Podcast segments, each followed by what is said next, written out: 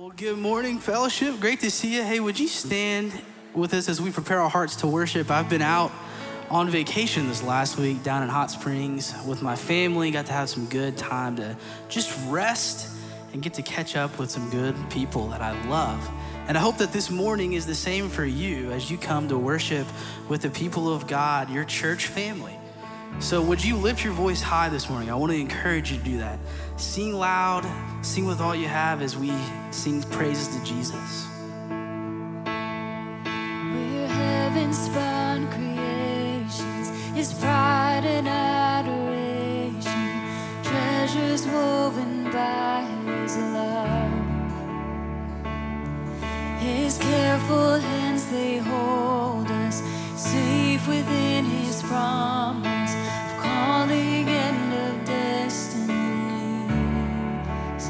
us. We're heaven's spawn creations, His pride and adoration, treasures woven by His love.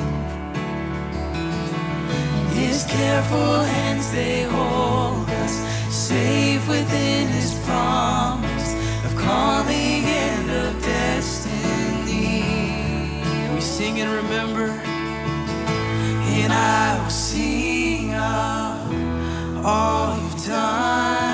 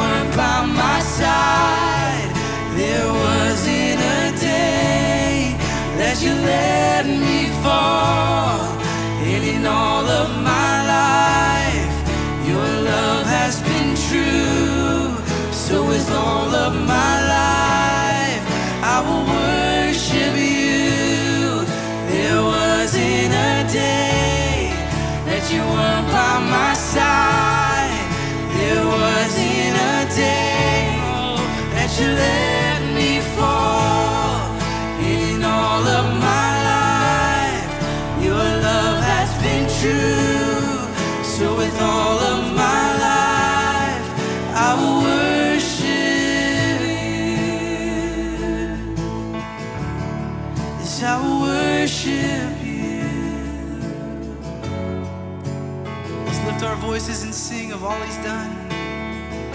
And I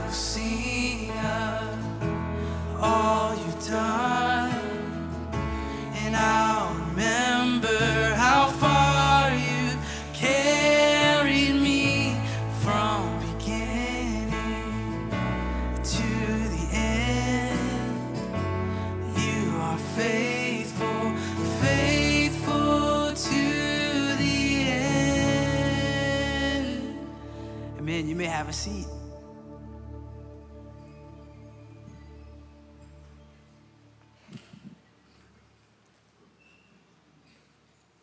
Good morning, Fellowship. My name is Derek Horn, and I serve here at Fellowship in the Springdale community role. And so, if you are living in Springdale, please see myself or Beth Davies after the service in the foyer.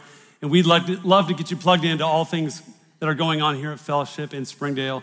So, please check out the QR code behind me with your phone, and we'll let you know about all the wonderful things that are happening here at Fellowship. Hasn't this Hebrew study been awesome? Man, Nick Rowland last week was absolutely incredible, teaching on all of the great heroes of the faith in the Old Testament. Some like to call it the Hall of Faith. So I've spent some time teaching our sons about the baseball and football halls of fame, and I was personally convicted how more important it is to reiterate the great leaders in the Hebrews 11 Hall of Faith. And so Hebrews chapter 12 carries on the narrative about these great believers. And let's read it together this morning in the message. Do you see what this means? All these pioneers who blazed the way, all these veterans cheering us on. It means we better get on with it.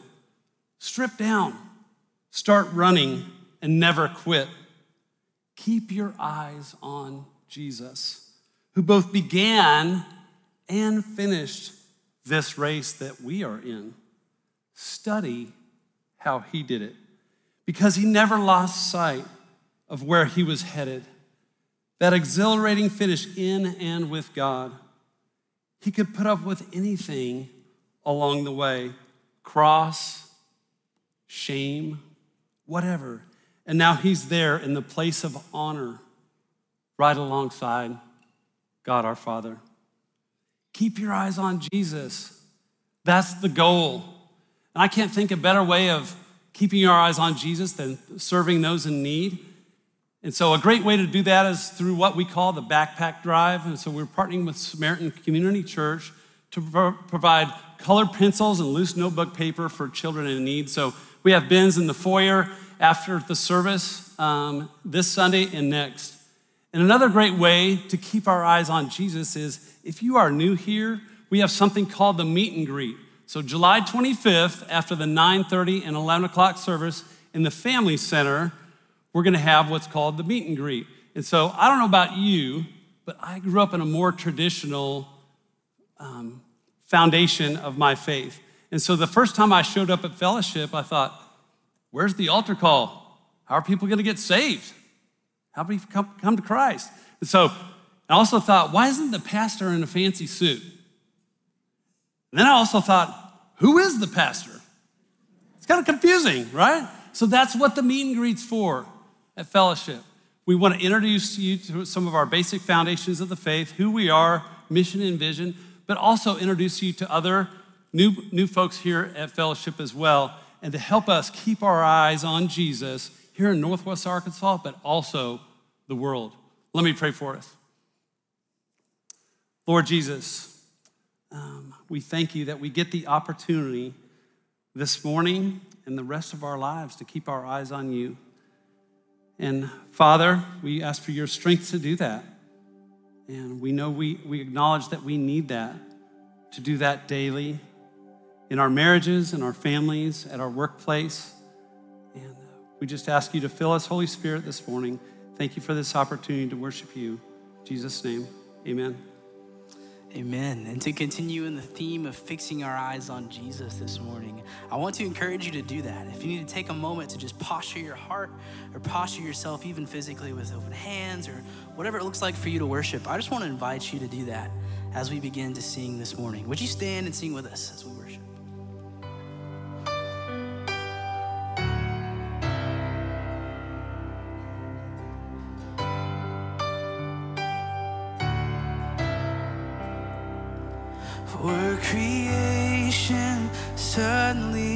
articulate with a thousand tongues to lift one cry.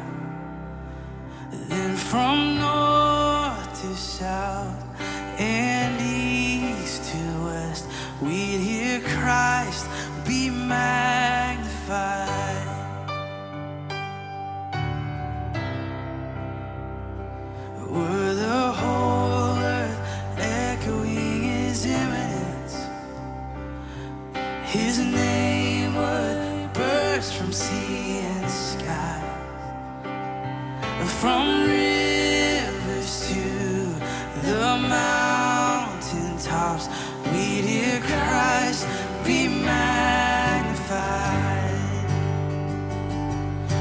Shout of praise this morning. We sing, and oh, Christ be magnified.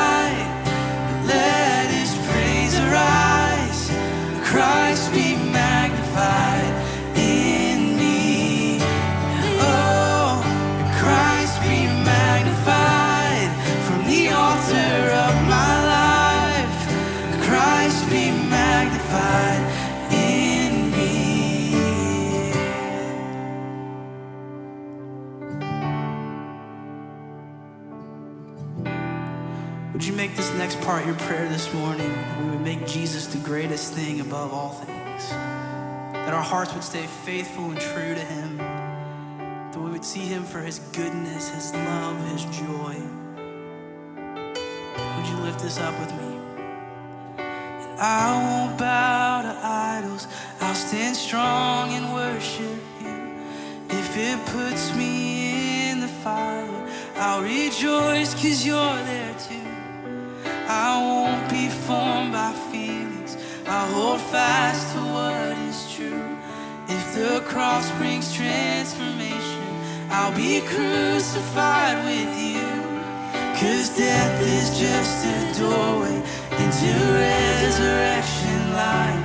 If I join you in your sufferings, then I'll join you when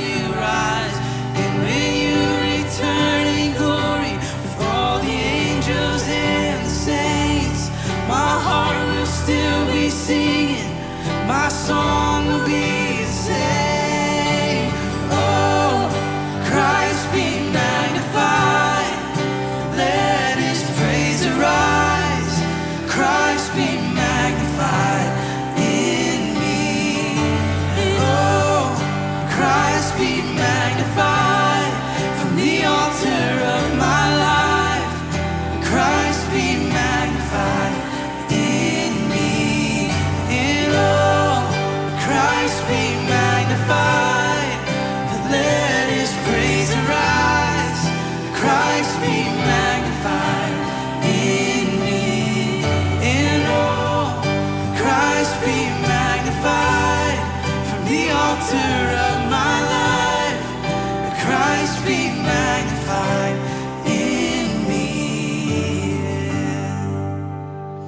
You may have a seat.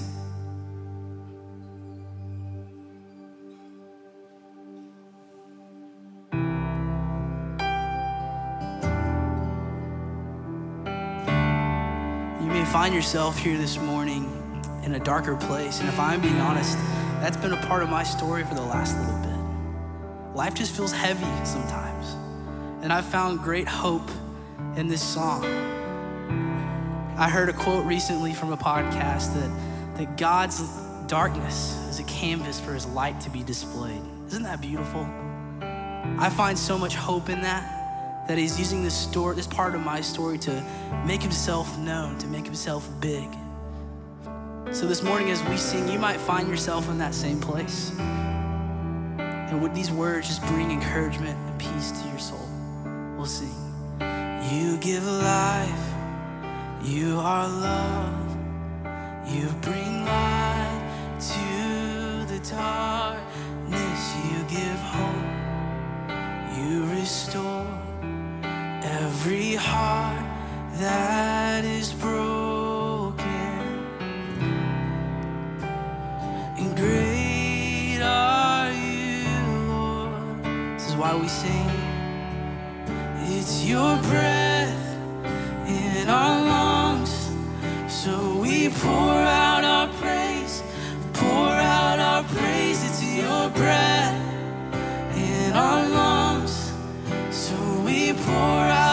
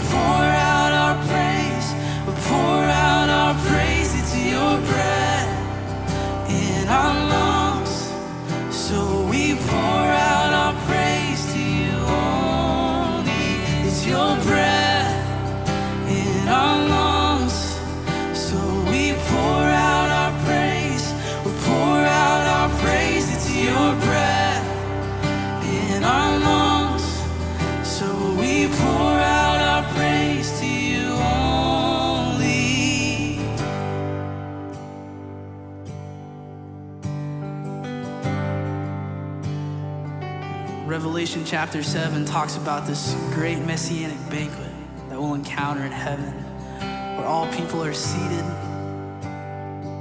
Would you just take a moment picture that?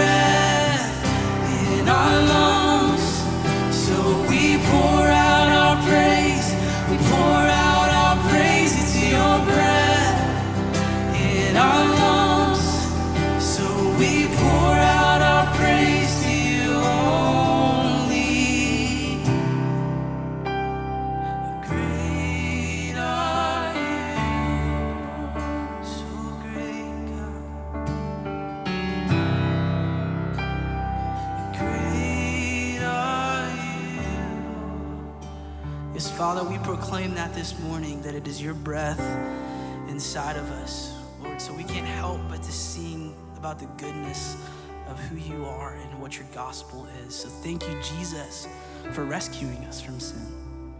For rescuing us from shame and leading us into an easier, lighter life full of joy and rest. Spirit, would you begin to soften our hearts this morning as we hear from your holy word? Spirit, would you speak through Caleb this morning as he brings your message? We love you, Jesus, and pray these things in your name. Amen. You can take a seat. Well, good morning, fellowship. Hey, my name's Caleb Freeman. I'm the team leader for our student ministries here at the Rogers campus. And as we get ready to continue in our Hebrew series, I want you to think back a little bit. We're going to think about the Old Testament because that's basically what all the book of Hebrews is. And so I want you to go all the way back to the Exodus story. And for those of you who can't remember, if you don't know what that is, Disney made a movie about it. It's called The Prince of Egypt. Whitney Houston, Mariah Carey. There's a man in the back shaking his head. He's like, Yeah, I don't remember Exodus, but I got, I got the Prince of Egypt in mind. I want you to think about that story, sir. Okay? And Moses is leading the people out of Egypt. God has set them, free, set them free. He's acted on their behalf time and time again. And now the families are walking out of and leaving the only home they've ever known. Now, I'm a dad of three, and so I picture a family walking out. And I picture a dad carrying one of his daughters on his shoulders as they walk out, and he's trying to explain to his daughter, hey, this is what's happening. We're actually leaving our home because we're trusting in God and his faithfulness and his willingness to come through on his promises for our behalf. See, sweetie, we're gonna, we're gonna go to the promised land. And as he tries to explain that concept to his young daughter, he continues to walk, and in the distance, he sees the waters. And he continues to notice that Moses is not veering away from these waters at all. The scriptures say that the people encamped in front of the sea and opposite of Baal Zephon. And I imagine that dad, daughter still on his shoulders, walking up to the edge of the water and just thinking, man, this is inconvenient. Like, why did we come this way? There's a better route that we could have taken. And as he scans the inconvenience of the sea, he looks over and he sees the mountain of Baal Zephon, which some scholars actually think is where the Egyptians believed the god of that sea lived. And so he doesn't just see inconveniences, he's reminded of the daunting memories of the past.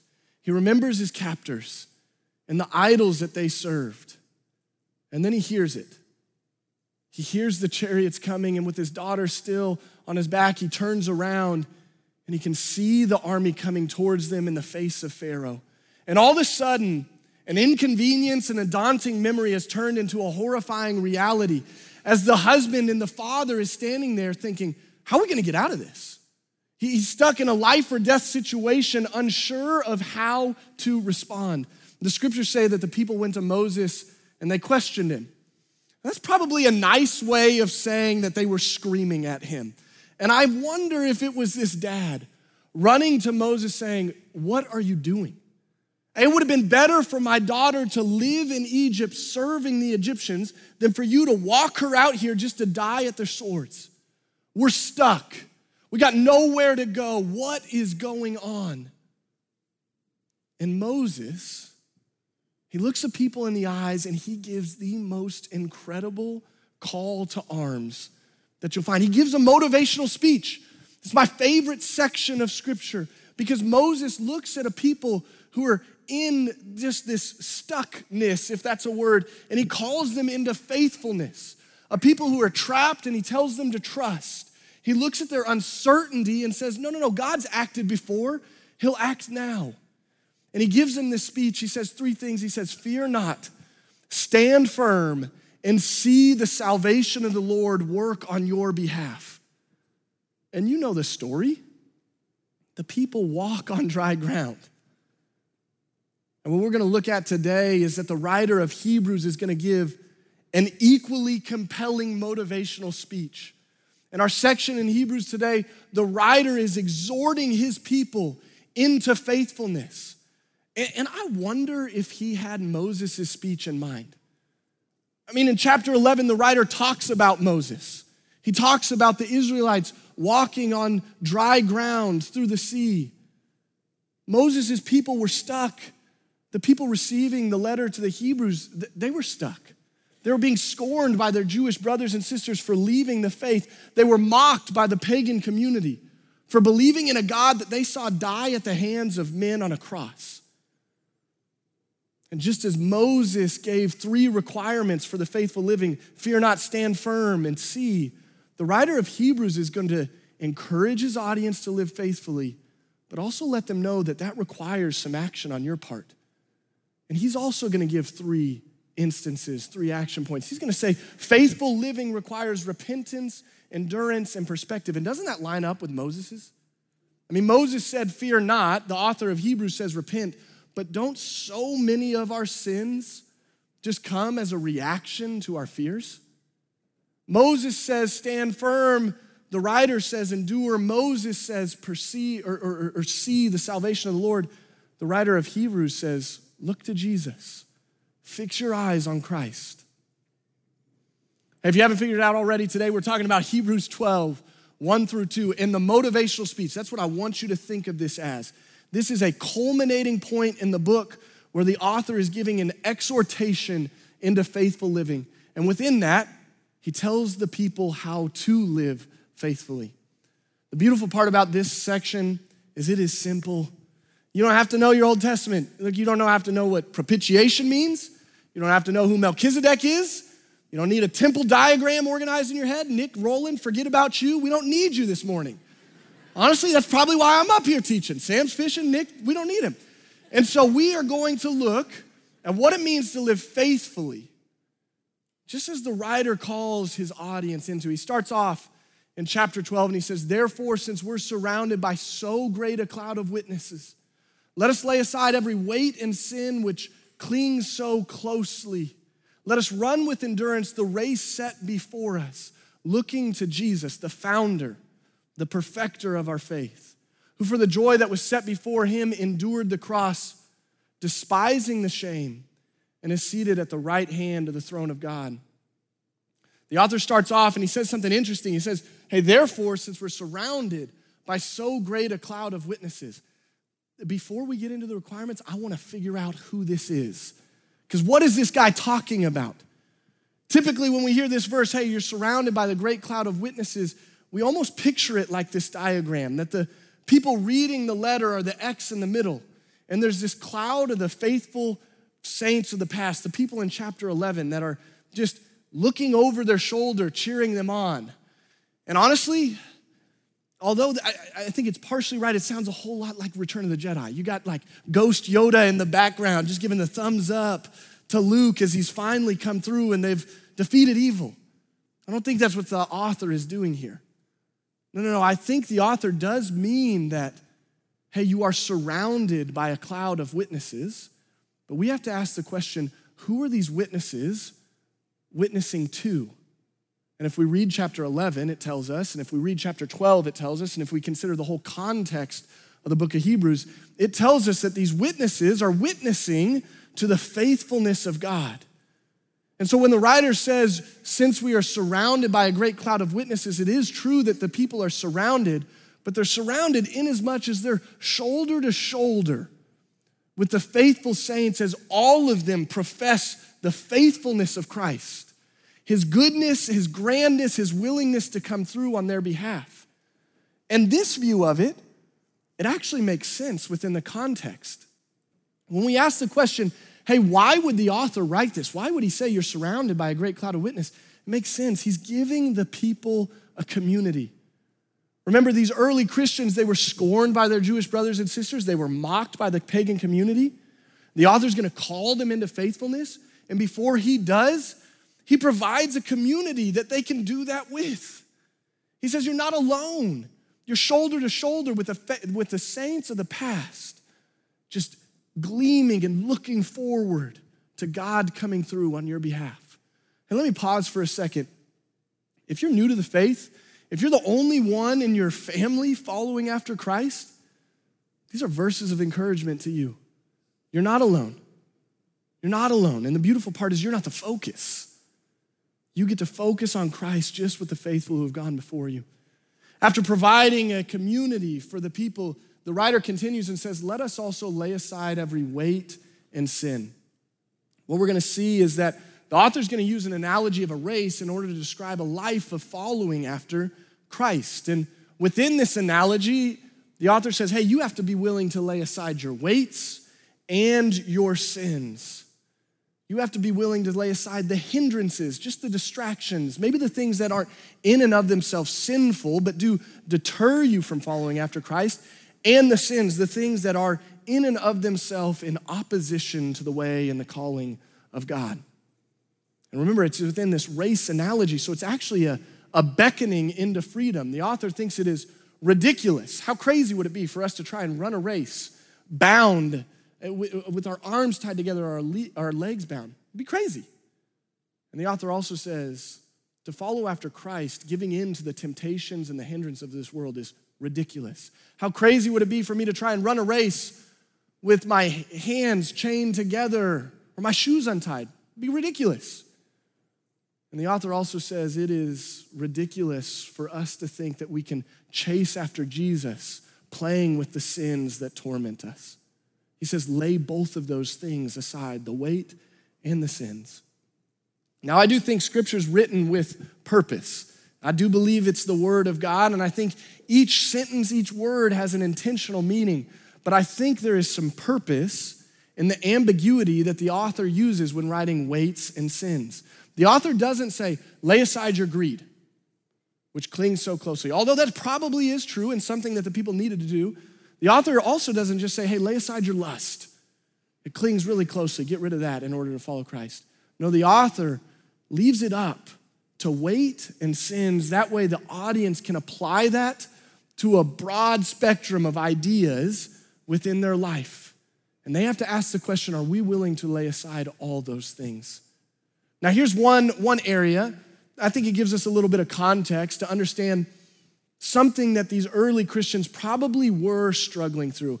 And the idea would be Caesar worship. You see, in this time and in this age, everybody worshiped Caesar. He was a self professed deity that demanded the worship of himself. And these young Christians know we're not called into that. We, don't bow down before false idols, we don't bow down before other gods. But to not give in or not to partake in the Caesar worship would have led to some mockery. It would have led to some ridicule. And I guarantee you it would have led to some persecution. Can you imagine how tempting it would be for the people reading this letter just to go, I just, I'll concede a little bit. I'll just give in a little bit on my Christian calling. I'll just, I'll just dabble in a little bit of Caesar worship. That way I can catch a break from my community. The author says, no, lay that weight and that temptation aside. And if you've partaken in it already, then lay that sin aside. The first requirement for faithful living is repentance. And I use that word in the fullest sense. I don't just mean saying, I'm sorry. I use repentance the way that the scriptures define it, which is to bring our wrongdoings, our mistakes, our sins before the throne of God, offer them to Him, knowing that He's the one that forgives us and then to make a complete 180 degree turn and walk in the other direction. To live faithfully, we have to be people who engage in repentance. The author continues on and doesn't just say, hey, you need to repent. He also says, let us run with endurance the race that is set before us. You see this race analogy continuing. Continues on, and the author says, this race that you're running, it's a life of morality and obedience to Christ, the reliance on God's power, that has to be done with endurance. And I think endurance is an interesting word here because it's a little bit of a lost art today. And maybe more than a lost art, endurance, I, I believe, is a spiritual muscle. And it's a muscle that we really haven't trained well. And I get it, I'll pause for a second. I am a millennial standing right here talking about endurance to you all, but bear with me. My generation is getting better at it, I promise. I think true spiritual endurance, for us to run the race enduring, it actually requires two character qualities. Spiritual endurance is the crossroads of grit, the ability to take a step even when it's hard, the ability to push on even when it's tough, and faith, a deep rooted trust in God and his willingness to act on our behalf for his glory, a trust in his sovereignty. Now, this would be awesome if I came up with this on my own. And I was just like, hey, spiritual endurance, two things grit and faith. Take it, let's go, get some coffee. But I actually say this because I think this is how the writer of Hebrews defines endurance. Right after he calls his people, his audience, into running their race, he says, You should do so by looking to Jesus, the founder and the perfecter of the faith, who for the joy that was set before him endured the cross. Let me point this out. This is the only place in the New Testament where Jesus is described as enduring the cross. I think the author is making a little bit of a play there. He's, he wants the two uses of the word endurance to just jump off the page to the readers, that they might say, Oh, I'm called to endure. And the way that I endure is just how Jesus endured the cross. And we know how he did that with incredible grit and incredible trust. Think about it. The night he was betrayed, Jesus is in the garden and he is sweating blood. Now, I know what it's like to sweat. I'm an Arkansas man. I, I, know the holy waters of humidity. I actually enjoy walking to my car in the morning and needing a towel by the time I get there. But I have never, I have never sweat to the point where I was perspiring blood. And in the fear and the anguish of knowing what was to come, Jesus is sweating blood. And yet, even in that, he took the physical steps, yeah, the actual physical steps to the location that he knew Judas would betray him, kiss him, and hand him over to his captives. You want to talk about grit. Talk about Jesus walking to the place where he would be betrayed. You want to talk about grit? Think about Jesus carrying the cross to the location that he would be hung on it. You want to think about grit? It's Jesus actually extending his arm, not just thinking about the pain that would come, but the wrath of God that would be laid upon him. Jesus, even in the hardship, continued to persevere. But we don't see him just do that. No, in the same time that he's enduring and showing grit, Jesus is also trusting. He's in the garden praying, saying, Father, let this cup pass from before me, but not my will, your will be done. It's this unbelievable demonstration of incredible unity and trust between the Father and the Son. When we think of the way that Jesus endured the cross, we have to understand it as the mix of incredible perseverance and an unbelievable unity with the Father. And when the writer of Hebrews tells his audience that they too need to run with endurance, they need to understand that this life, this life lived in faithfulness to Christ, is going to require them to take some steps. But to take some steps with their hand held by Jesus who leads it. To endure means to try and to trust. To endure means to pray and to work. To endure means to walk hand in hand with your Lord. That becomes the second requirement for faithful living. And there's one more. After calling the people to run with endurance the race set before them, the author says, Do so looking to Jesus. The author insists that the audience gaze be rooted in, it be anchored in Christ. And the reason why is because he says that Jesus is the founder and the perfecter of our faith, who endured the cross and is seated at the right hand of the throne of God. When you see this word founder in, in your translations, it might say author, it might say pioneer.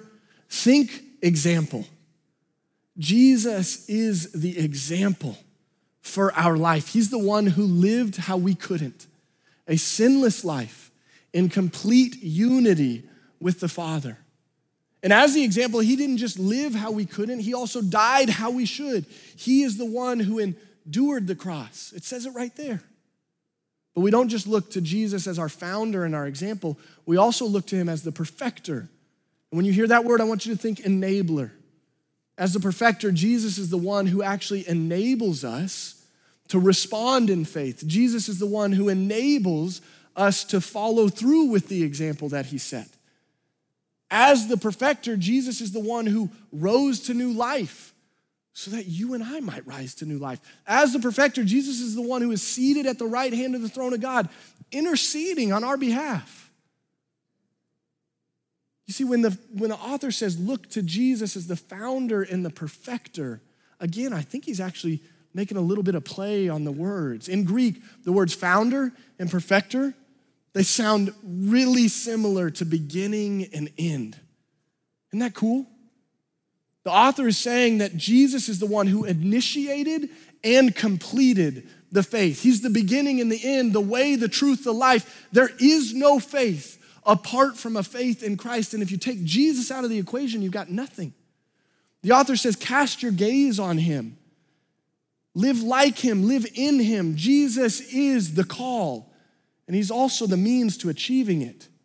Jesus is the goal, and he's the source for getting there. Jesus is the destination, and he's the map that steers us on our way to it. The author, when he says, Look to Jesus, the founder and perfecter, he is exhorting the people to live like Christ and live in Christ. Ultimately, to have a new perspective, a holy perspective, a perspective that can see Jesus even in the midst of the hardship, that can see the giver before they even see the gift, a perspective that has eternity in mind, redemption at hand, and I imagine a perspective very similar to the one that the cloud of witnesses would have that's focused not on self and not on situation, but on Christ and redemption. The three requirements for a faithful living, I mean, they were, they were the same for Moses, there's the same for the writer of Hebrews. I'll give you a hint. I think they're the same for us. Faithful living requires us to repent, to endure, and to take on a new perspective. But the question then becomes fellowship, how do we do this? How do we actually live out this faithful life with these requirements? Let's run through it. I think we become a people who actively repent, who actively lay aside our weights and sins. You see, the world loves to tell us that true freedom is found in a life with no boundaries. Let me just break the news to you. That is not freedom, that's called chaos. True freedom is found in a life that lives within the boundaries of God. Read Genesis. Within the boundaries of God, there is purpose and there is peace. There's prosperity, there's gentleness, there's welcome, uh, welcoming spirit. And yet, this world constantly tempts us to move just outside the boundaries a little bit. Just take one step further. Just give up a little bit. Are you sure that's what the Word of God says? Doesn't that sound just like what the original audience went through? That we would concede just a little bit in our Christian faith, just partake in a little bit of Caesar worship, that we might catch a break from our community. In today's world, to have a sexual ethic is ridiculed. How tempting would it be for us, fellowship, to concede a little bit in our Christian calling and our Christian beliefs in order to catch a break from our neighbors, our community, and our government? We're not called to catch a break. We're called into new life. Jesus says you're born again. Paul says that the old is gone, the new has come, you're a new creation. Live the life of laying aside your weights and sins and running the freedom that God has granted you. There are a lot of weights that, that I can picture in my life that I have to be willing to lay aside. Remember, those weights are things that aren't in and of themselves sinful, but are distracting and deterring to my pursuit of Christ. And if I were in the student room right now, if I was over in the FSM room, I'd probably lean over and I'd preface it some way. I go, okay, I know you guys think I'm old because I'm about to say this, but is social media a weight in your life? And I'd start throwing up pictures of TikTok and Instagram. For you all, I would have put up a picture of Facebook. Let me give you a hint. If you don't say Facebook in front of somebody 18 and under, you immediately lose all credibility. But I think the same is true. Does social media not become a weight to us, a hindrance to us? It's a tool for connection that quickly becomes a portal to comparison, discontentment, and anger.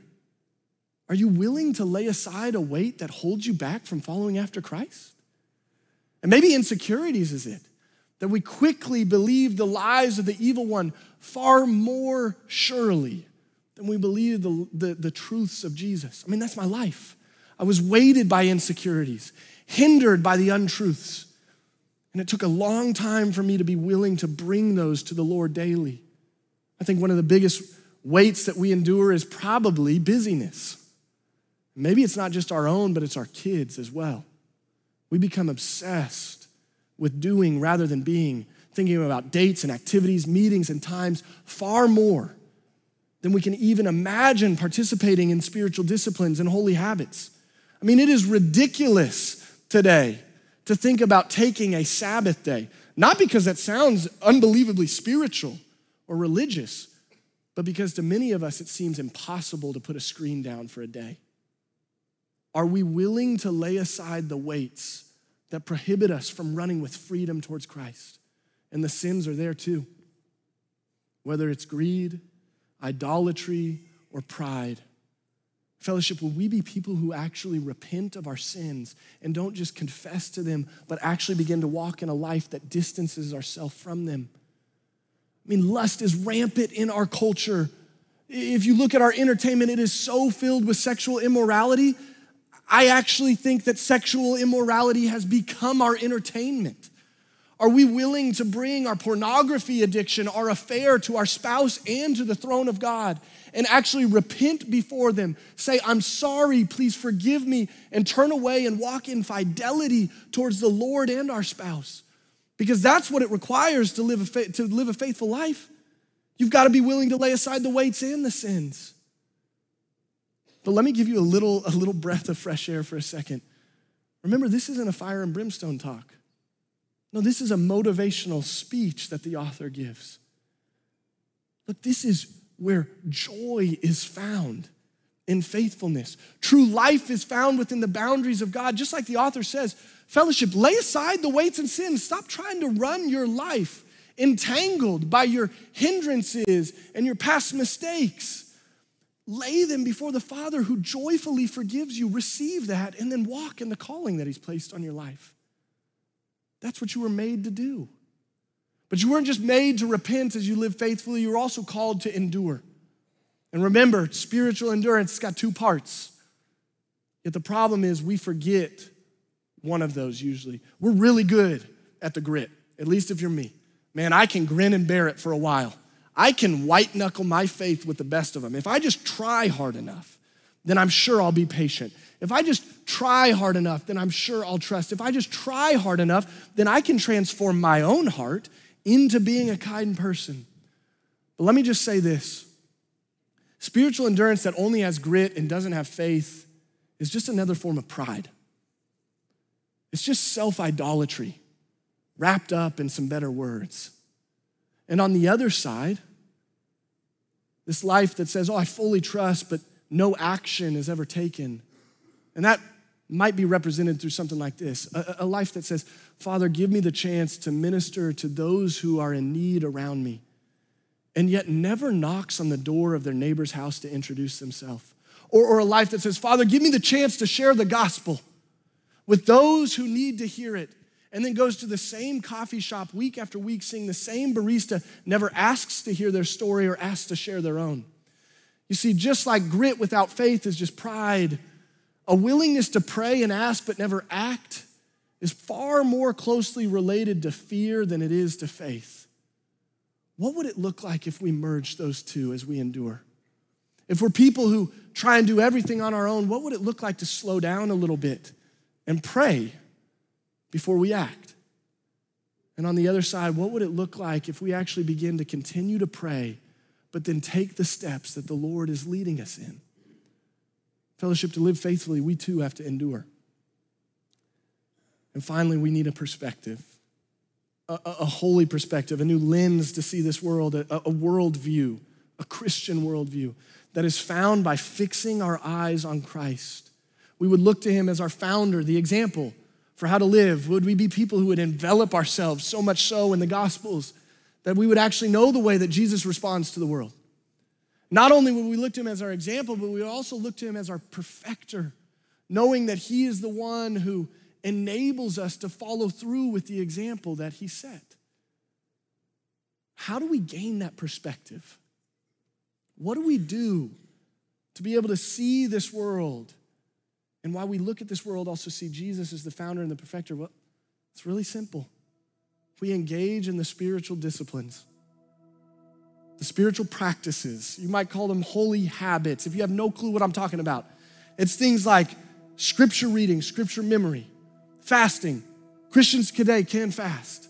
Prayer, thanksgiving, worship, meditation, contemplation, silence, solitude.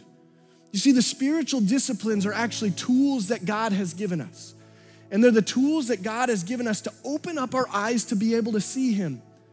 As I read the Bible, I see the Lord for who He proclaims Himself to be. It's His words, not how I want to see Him.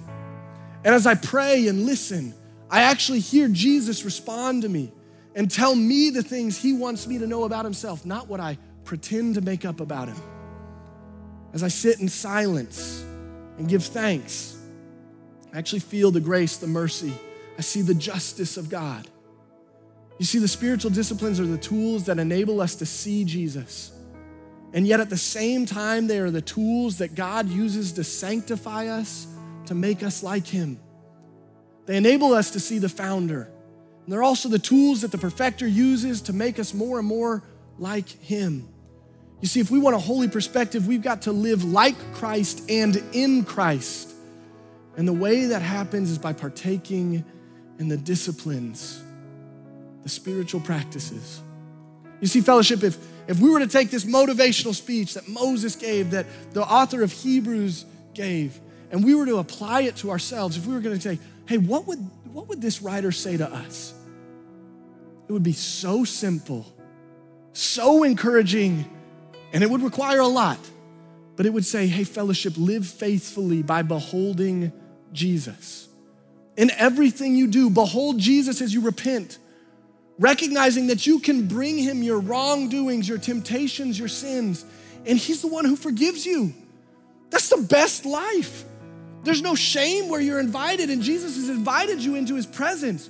Go there, bringing everything with you that you might walk in freedom with him the other direction.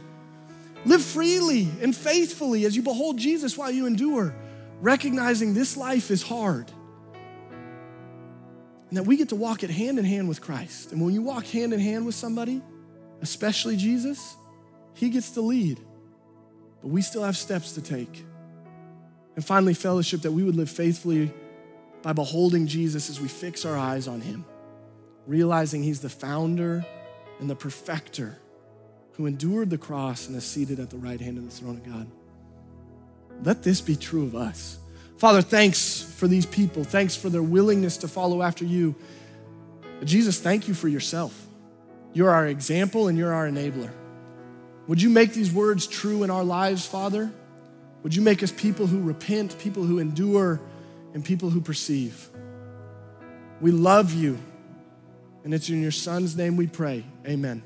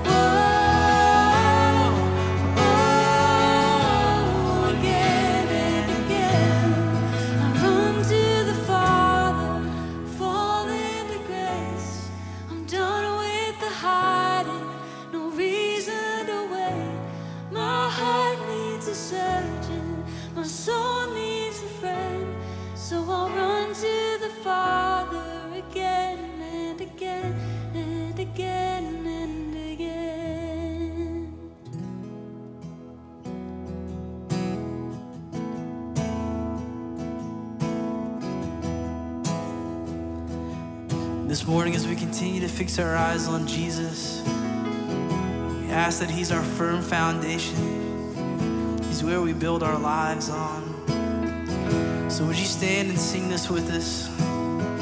He's worthy.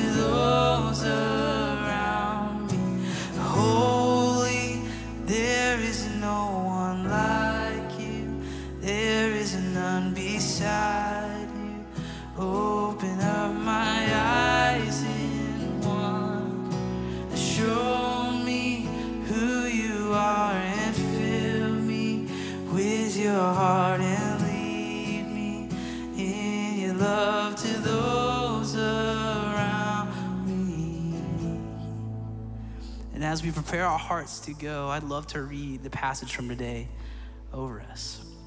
It says, Therefore, since we are surrounded by such a great cloud of witnesses, let us throw off everything that hinders us and the sin that so easily entangles. And let us run with perseverance the race marked out for us, fixing our eyes on Jesus, the pioneer and perfecter of our faith for the joy set before him, he endured the cross, scorning its shame, and sat down at the right hand of the throne of God. Fellowship, what a great morning getting to sing, sing praises to our God. If you need prayer this morning, we do have the hills in the prayer room over to my left and to your right. Have a great week, fellowship. We'll see you next week.